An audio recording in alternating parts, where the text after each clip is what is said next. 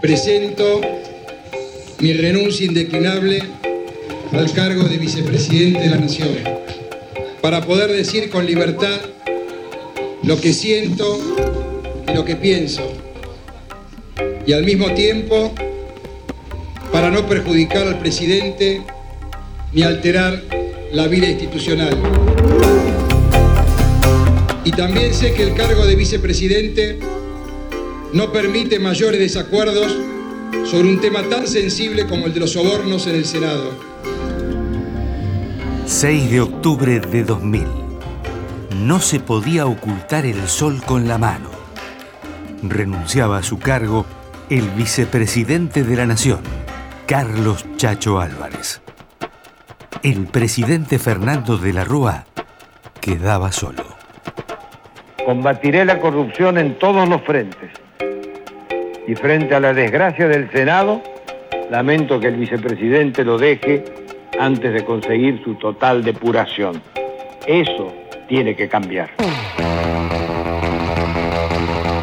El escándalo desatado por el pago de sobornos a 11 senadores para aprobar la polémica ley laboral que modificaba las convenciones colectivas de trabajo agotó la paciencia del Chacho. Con el correr de los años, mantuvo la ética de su convicción. Yo, entre un episodio en el Senado que yo, convencido políticamente que había ocurrido, que era la compra de votos por parte del gobierno al que yo pertenecía, yo sentía que no, no podía convivir con esa situación. No podía meter eso abajo de la alfombra y seguir, porque contra eso había luchado todos los años del menemismo, contra la entrega y la corrupción.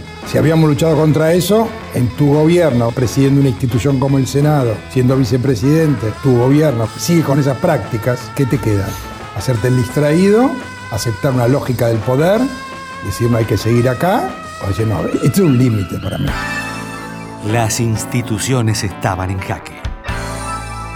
Chacho Álvarez pedía la intervención de la justicia y de la Rúa no lo acompañó. Hugo Moyano, al frente de la CGT, lanzó la piedra del escándalo.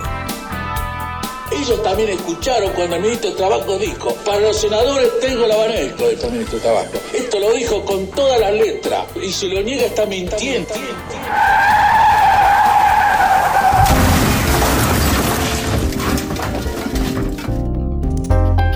La controvertida ley laboral aprobada pasó a la historia como la ley Banelco.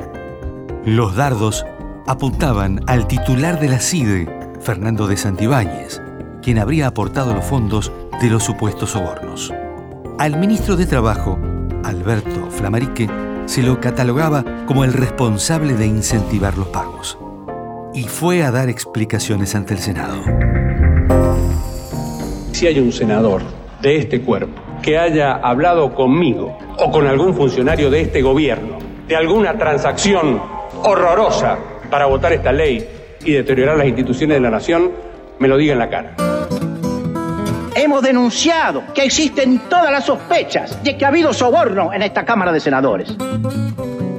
El periodista Joaquín Morales Solá recoge el guante de lo que ya era un secreto a voces y publica una columna lapidaria en el diario La Nación. En el recinto del Senado, el doctor Antonio Cafiero quedó en la mayor soledad a la hora de pedirle explicaciones a Flamarique. ¿Qué interés puede guiar al diario La Nación y al periodista Morales Solá para implicarlo a usted en esta delicadísima cuestión? Yo lo que le digo, y esto usted no me lo puede negar, porque la frase es contundente, favores personales entregados a senadores por la votación de la reforma laboral. 11 senadores estaban involucrados en un escándalo que avergonzaba a la joven democracia argentina. El juez Liporachi tomó la denuncia hecha por Cafiero y daba nombres de los senadores que habrían cobrado sobornos por supuesto, está el senador Cantarero, Ortega, Bausat, Pardo, está el senador Tel, Branda, Costanzo y Meneghini. El expediente penal se inició a mediados de 2000.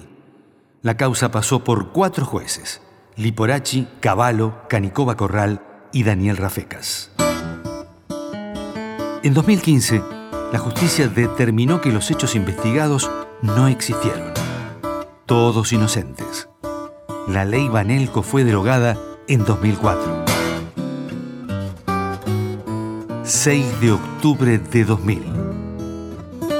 El portazo de Carlos Chacho Álvarez. Una producción de contenidos. Radio Nacional.